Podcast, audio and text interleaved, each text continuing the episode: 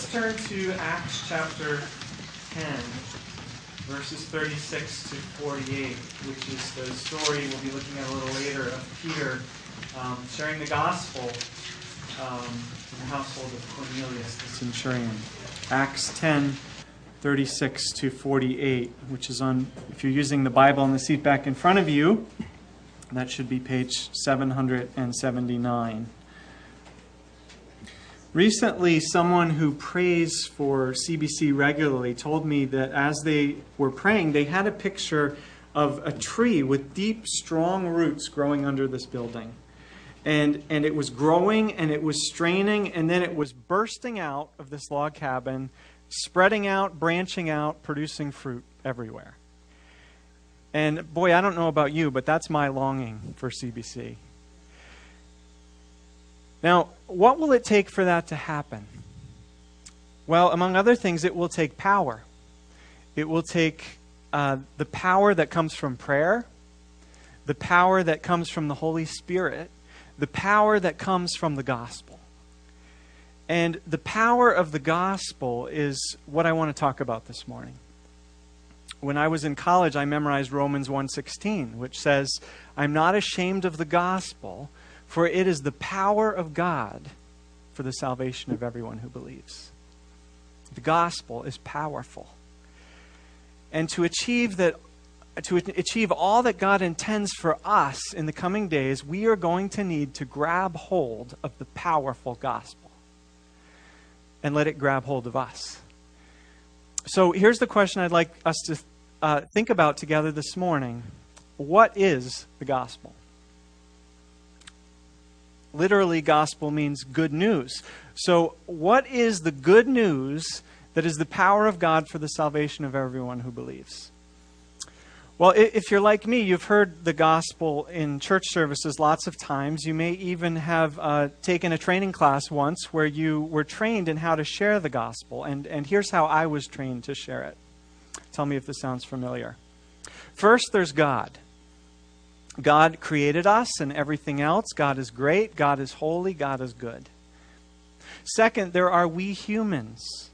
God made us in His image, uh, His glory, um, but we turned away from God. We rebelled and, and sinned, uh, neglecting God, and so we are not holy. And as a result of that sin, we're now separated from God. In fact, Scripture says the wages of sin is death physical death and eternal death. And so, because of our sin, we'll one day die and, and face God's judgment and punishment for our sins. Third, though, Christ came. God is loving. God didn't want us to have to go to hell to face God's judgment. So, Jesus, the Son of God, lovingly died in our place. Jesus died on a cross for your sins and, and for mine so that we can be reconciled to God, can have a personal relationship with God, and can spend eternity with God. To prove it, Christ rose from the dead. And, and this forgiveness is a free gift of grace. You don't deserve it, you can't earn it, it's a free gift. All you have to do is receive it. And so, fourth, we need to respond. How do you receive God's grace?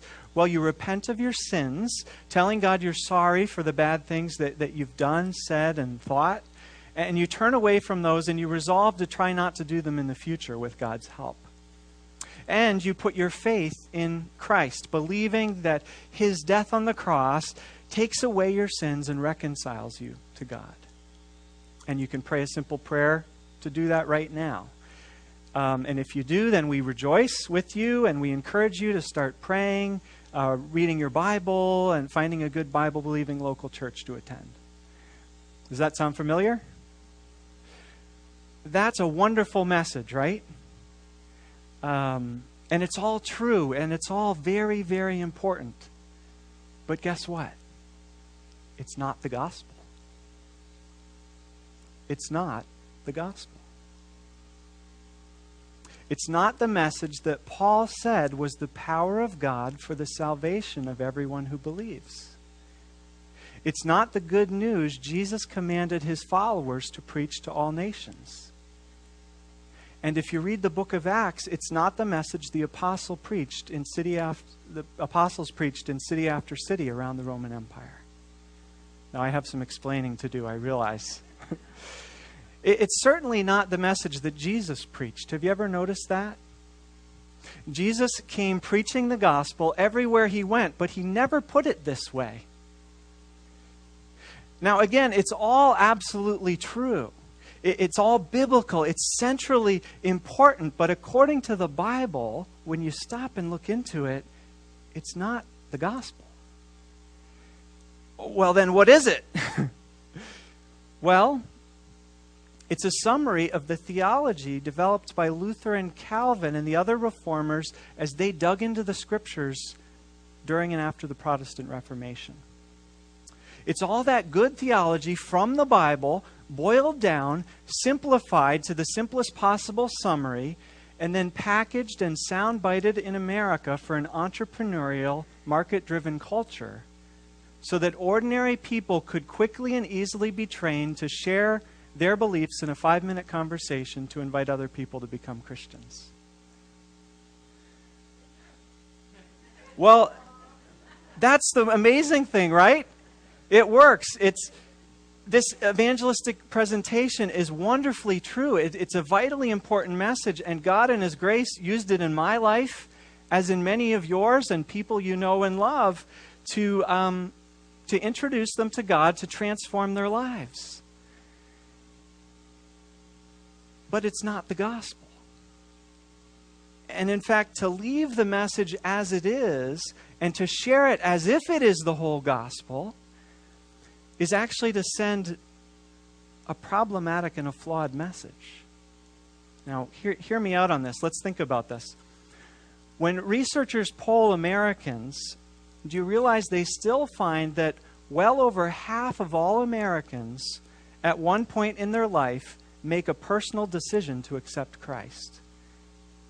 Often in response to a presentation very much like this one. Over half of Americans. It's hard to believe, isn't it? And the reason it's hard to believe is because there's so little evidence in many of these people's lives that accepting Jesus made any difference. After all, only 25% of Americans even attend church regularly, and of those in churches, many of them don't take their faith seriously in their daily lives. So, what does all this show? Well, uh, among other things, it shows that this evangelistic presentation is good at getting decisions for Christ, but it's not very effective in a lot of cases in leading people to actually live out those decisions in following Christ. After all, it makes everything else besides um, personally receiving Jesus' forgiveness, it makes everything else optional and secondary in a way. And so, as it turns out, a lot of people must be just taking the forgiveness and leaving everything else behind. And so there's, um, well, here's, here's the hidden dark side of, of this evangelistic presentation, the way it's often presented, that we often don't like to think about. And that is that despite all the good it's done and all the people it's led into a life transforming relationship with God, because God does use this message, it's true, it's from His Word. Yet, this way of going about it has and articulating it has also contributed to a culture of nominal Christianity and half hearted churches with uh, many pew sitters who, outside of Sunday morning, pretty much live like everybody else. And even worse, this presentation and the way it's often presented has in fact inoculated millions of people against any interest in the real gospel, which is in fact the power of God for the salvation of everyone who believes. A power which could transform and unleash our church like a mighty oak tree bursting forth, spreading out from this log cabin. So now that I've gotten myself in hot water, or at least got your attention, um, if this evangelistic presentation isn't the gospel, then what is the gospel, right? Well, for starters, has it ever struck you that uh, what the first four books of the New Testament are called? The gospel, according to Matthew, according to Mark, according to Luke, according to John. That should tell us something. The gospel is the story of Jesus as told by Matthew, Mark, Luke, John. and then as proclaimed in cities all over the Roman Empire by the apostles. Do you want to know what the gospel is? Well, read Matthew, read Mark, read Luke, read John, or hang around CBC for the next number of months because starting next Sunday, we're going to be immersing ourselves in the gospel according to Luke.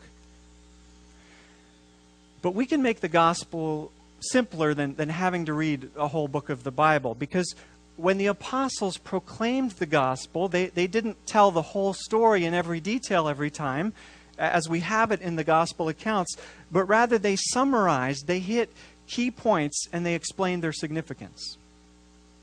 If you uh, follow the daily readings in your bulletin, then you read in last week's bulletin a number of these gospel proclamations that the apostles uh, gave. Um, and, and, I thought today we could look at one example, which is um, the one that Peter preached, his preaching of the gospel to Cornelius the centurion in the household, in the, uh, Cornelius' household in Acts 10.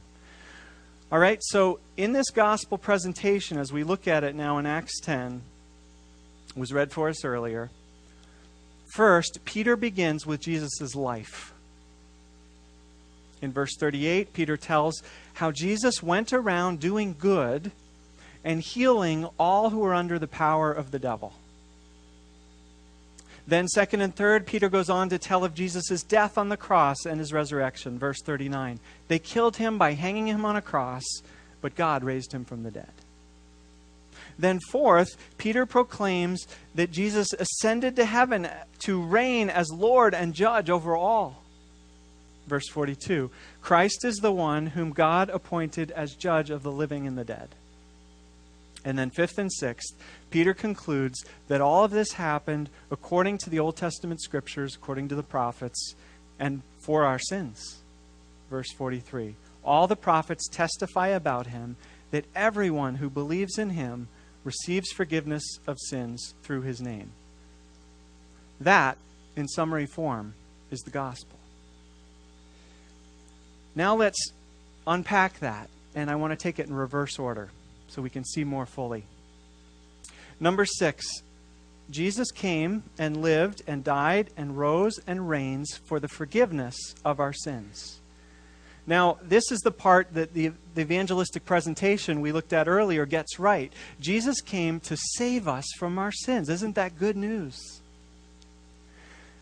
The only correction I think the apostles would, would offer us is how we think of sins, because we are so steeped in individualism today that we automatically think about our individual sins and individual salvation from these sins. And it's right to think about individual sins, but the gospel is about more than that. People in Bible times had much more of a sense of the corporate systemic nature of sin. If you remember back to last summer, we were looking at the books of Ezra and Nehemiah. And you might remember that the Old Testament ends with God's people still basically in exile because of their sins.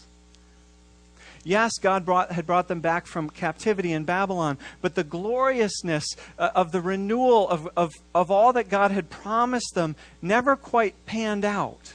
Um, Ezra and Nehemiah tried to reform the people, but they kept going back to their sins. Um, many exiles remained scattered far away from the promised land. They hadn't come back um, those in the land continued to suffer uh, uh, as the years went by under various pagan empires the Medo Persians, the Greeks, then the Romans. And so the Old Testament story ends on a pessimistic note with God's people still looking for, still needing to be saved from their sins and the consequences of those sins. And so when the New Testament begins with the gospel announcement that Jesus came to bring salvation and forgiveness of sins, sure, it's about each person's individual story and their personal sins, but just as much and even more, it's about their sins as a people and their need for forgiveness and salvation as a people. You can see I've already gotten back up into point five, and that is that all this happened according to the scriptural story. So let's look at that now because you can't understand Jesus and you can't understand the gospel without understanding how Jesus fulfills the Old Testament story. That story, of course, begins with God creating a good world and creating men and women to rule over it according to God's guidance and will. But quickly things get off track, right? We looked at Genesis earlier this fall. Humanity chose to rebel against God and, and to take charge of, of themselves, to do it their own way. And, and this uh, rebellion unleashed a floodgate of trouble and chaos and, and darkness and strife and brokenness into the world. But God didn't give up on his creation. No, God began to work through a couple named Abraham and Sarah uh, to bring about restoration and reconciliation for the whole world, beginning through this couple. God promised to bless Abraham and Sarah and through their descendants to bless all the nations. That salvation plan we saw several weeks ago really began to get on track in the time of Moses. God used Moses to lead Abraham's descendants, who were now numerous, out of slavery in Egypt to form them into a nation under God, so that they would live out God's good law and, and be a shining light on a hill to the nations. Then later, the story climaxes when David, a man after God's own heart, becomes king and leads Israel into a, a, golden age where, where the, the calling of Israel just begins to flourish in the world. But it doesn't last because uh, the people of Israel have this bad habit of always reverting back to a posture of not trusting God, uh, of not loving God, of not obeying God, of, of going their own way. And so, fast forward, and that's how we, we got to the time of Nehemiah and Ezra at the end of the Old Testament, when the people were basically back in bondage for their sins. And they're waiting because God, through his prophets, has promised them a Messiah, a, a Christ, an anointed one like David, only better, who, who will once and for all save them from their sins and make them a blessing so that through them all the nations of the earth can finally be blessed and experience God's salvation. And it's against that backdrop, it's against those scriptures and those prophetic promises that we are to understand the gospel about Jesus, the Christ. Sure, Jesus came to offer each one of us personal salvation and, and, forgiveness from our personal sins. I am so glad that He did. But we do violence to the gospel if that's all that we say the gospel is. Oh, the gospel contains so much more good news than that. The gospel is about how King Jesus, son of David, is establishing God's kingdom, leading the restoration of all things for all nations and all creation. To limit salvation to our own personal life is actually to reinforce the kind of self centeredness that Jesus desperately wants to save us all from. Are you following me? This leads us back to point four Jesus reigns as Lord over all. You know, only a few times in the New Testament is Jesus referred to as Savior, and Jesus is Savior. But again and again and again, Jesus is declared Lord. And we don't call Jesus Jesus Savior, though of course he is. But what do we call him? Jesus Christ, right? And Christ, you know, right, is not Jesus' last name, it's his kingly title. The good news of the gospel is that Jesus Christ has now taken his throne and begun to reign. And one day, Christ will be victorious over all the other kingdoms of this world which ignore God or give God mere lip service while pursuing their own agendas. Because God's way isn't the way of using people to get power or of pursuing progress and prosperity at all costs for the haves while leaving the have nots behind. No, God's way is the way of, of the king, the head honcho, giving up his life for the sake of his people and for the sake of his whole creation. And because the, the kingdoms of, of this earth are bent on, on practically the opposite. They're bent on selfishness and will to power.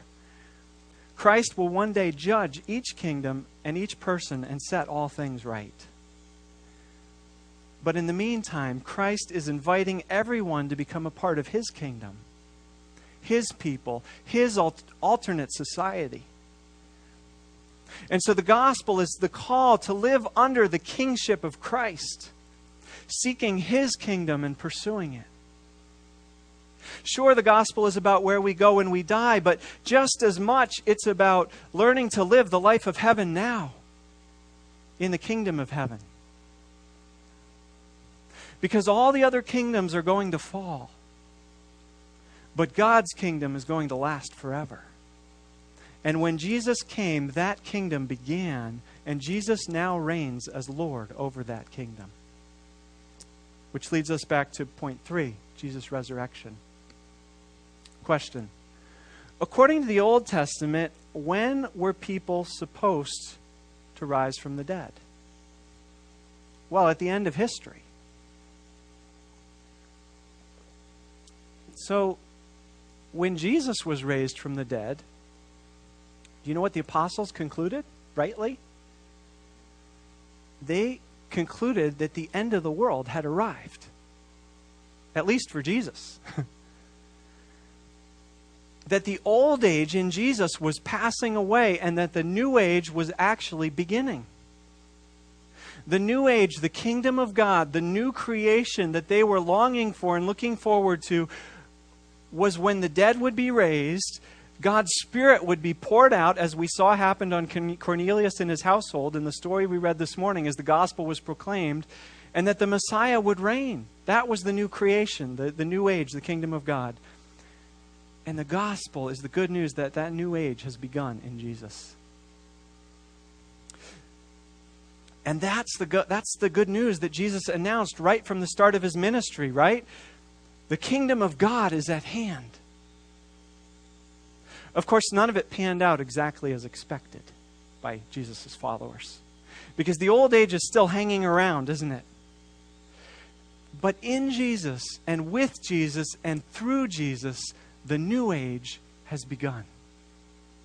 And what is that new age supposed to be like? Well, look at the book of Revelation. All sickness and suffering is gone, every tear is wiped away. Every chain and, and shackle falls off. Every brokenness is healed. Every wrong is made right. God's people dwell with God in, in unity. And, and so, moving up to point one now, that, that's what Jesus' life and ministry were all about. Jesus' life was about establishing the, the new kingdom of heaven and forming the new people of God who would live in it.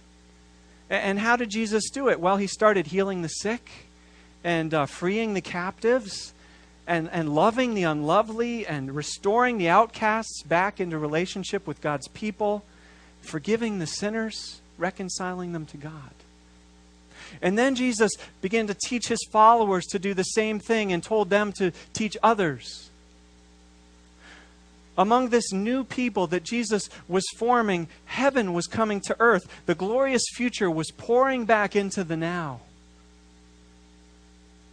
And so the gospel declares that the reign of Jesus the Lord and all the goodness of heaven is beginning to be available now. We don't have all of it yet, but it's beginning to become available.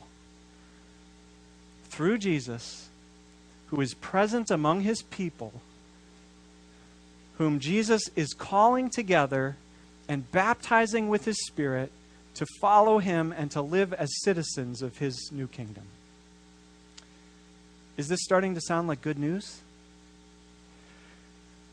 Well, this leads us finally to the second point Jesus' death on the cross. This is where the gospel becomes a scandal and an offense, as Paul said it regularly was when he preached it. Because every other kingdom knows what you have to do to succeed. Just ask Walmart and Amazon, or just ask the U.S. government. You need resources, you need power. You have to uh, stay a step ahead of the competition if you want to get ahead and stay ahead. And so you, of course, pursue every diplomatic solution first, but you have to be ready and able to use force when necessary, whether it be military force or economic force. But not in Jesus' kingdom. Jesus is a king who won his decisive victory to secure and establish his kingdom on a cross. And, and this isn't mere sentimentality. No, this is for real. Jesus really bids all who would follow him, all who would be a part of his kingdom, to take up our crosses. For love is his greatest command, and his aim is peace. In Jesus' kingdom, the greatest then are those who serve, those who are weak, who turn the other cheek, who are persecuted. And Jesus warns the rich and the powerful, especially we'll see in Luke, in Luke's version of the Beatitudes, to humble themselves and to be generous to the poor and, and the weak, lest the rich and the powerful be shut out of the kingdom. The way of the kingdom and the way of God's people is the way of the cross. And this is good news because this is the way God treats us. And this is where the, the evangelistic presentation uh, a lot of us grew up with comes in again. Because though God has every right and, and every ability to punish us and to crush us for our disobedience, God chose not to retaliate, not to overpower us, but instead to humbly offer himself to us in love.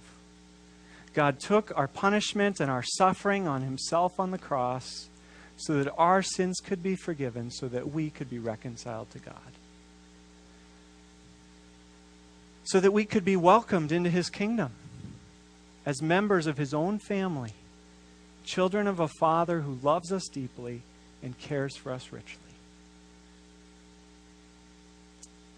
So, how do we respond to this good news? Well, again, this evangelistic presentation has it, it right, at least in the words it uses. To respond, we repent and we believe. Um, but repentance is more than just confessing and turning away from whatever sins we can think of. No, repentance means learning a whole new way of life. It, it means um, accepting citizenship in a whole new kingdom. When we repent, everything begins to change. And, and we peel away from the crowd and we live a completely new way of life in a completely different kind of community. And we get baptized as an expression of this, this change that's taking place, as, as Peter instructed uh, Cornelius and his household to, to have done. And belief in Jesus is more than just intellectually agreeing that it would be nice to accept Jesus and have our sins forgiven so that we don't have to go to hell. No, to believe in our heart that Jesus is Lord is to live for Jesus, to follow Jesus as he teaches us how to live in this new kingdom. It's to say, okay, Jesus, you're the king. Here we go. Show me how to live this thing. I'm in. So that's the gospel. Does that sound familiar? A lot of that from the Bible? Yeah. That's the gospel. It's the story of Jesus, it's the message that the apostles proclaimed. It's the powerful message which established and grew the early church and utterly transformed the Roman Empire in the course of 300 years. It, it, took me about 15 minutes to tell it here this morning. So now here's the question What will it take to see the power of the gospel unleashed in and through CBC? Well, imagine if when new people came to believe in Jesus, imagine if this is what they were signing up for. Not just having their sins forgiven so that they could go to heaven when they die and everything else is optional. But yes, having their sins forgiven, having their eternity with God secured, and also through Jesus realizing that God is catching them up and involving them in the transformation of all things. Wouldn't that be great to have people like that signing up? well, here's the question Is that what you signed up for? Is that why you're here? Now, for those of us who are fairly new to CBC, there's, there's time and room to get to know this Jesus and to find out his story uh, before deciding if you want to make it your story. Because while the gospel life is the most rewarding life you can imagine, it's also, in some ways, the most demanding. And those of us who've been going to church for years, I, I hope this sermon begins a conversation about what the gospel is. I, I haven't said the last word, and uh, there, there's a lot of questions and things to wrestle through. Um, Because I know many of us have assumed that the evangelistic presentation that I mentioned earlier was the gospel, period. Um, and it's not that it doesn't contain part of the gospel, but that it leaves out too much and perhaps doesn't get the story quite told in the right way. Um, and, and, so maybe the gospel, as I presented it this morning, isn't uh, what we all signed up for. um, because we signed up to have our sins forgiven so that we could go to heaven. And now I'm saying the gospel is calling us to a whole new way of life, a whole new set of allegiances, a whole nother mission. And so we may need to wrestle with that, to ask questions, to raise objections, to wrestle in our own hearts.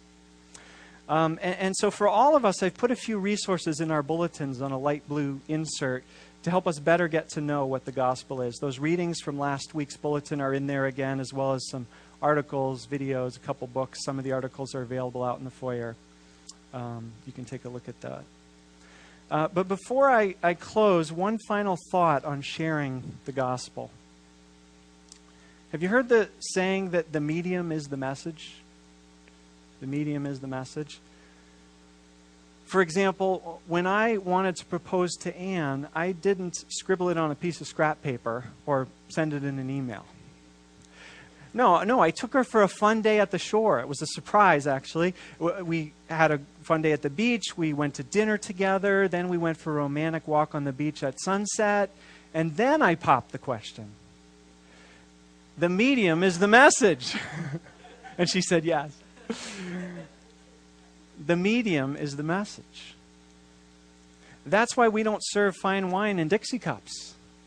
Or uh, you can't buy caviar from a vending machine because the medium is the message. And so it is with sharing the gospel. So, question What's the medium which would best convey what the gospel is about? A satellite broadcast? A, a hit and run encounter? Uh, a stadium event? Or how about a community of people who are experiencing and living out the reality of this good news? whose life together is a living taste and an example of what this new kingdom is that Jesus came to bring. I don't know about you, but if I was feeling at all weary and jaded with the world and its, what its kingdoms had to offer, and I heard this wild rumor that there was another alternative kingdom being set up in town by some guy named Jesus, and that there were uh, people following this Jesus together, and, and they were experiencing that heaven had come close. And, that God had drawn near to them and was available, that God was loving the unlovely and, and putting the broken back together and embracing sinners, I might be skeptical that it was really all that. But, but if I was at all interested, what would I want to know? I, would I'd want to know can I come and see if this is real? Um, can I meet people who love each other this way? uh, people who are being healed and, and set free, their, their lives transformed, people who have a personal relationship with God that's changing their lives. Can I experience a, a community where former enemies are now reconciled and living in unity? And then, if I got a taste of it and, it was real, then I'd want it explained to me. How could this be happening? Who is this guy, Jesus? The medium is the message and God's people are supposed to be the medium. And that's what, what we're experimenting with with missional communities. We're, um, you know, we realize that we can't do all of this and be all of this on a Sunday morning alone. And we suspect that missional communities might be an excellent way to, to learn to live the gospel and to give people a taste of the gospel. Um, they might be an ideal medium to convey the message of the gospel. Because the Apostle Paul said, I'm not ashamed of the gospel, for it is the power of God for the salvation. And salvation isn't just getting on the bus, salvation is where the bus is going once you get on. It's the power of God for the salvation of everyone who believes. This gospel, the biblical gospel, I believe, is powerful enough to make our church like that tree mighty, growing, bursting out of this log cabin. Wouldn't you love to be a part of it?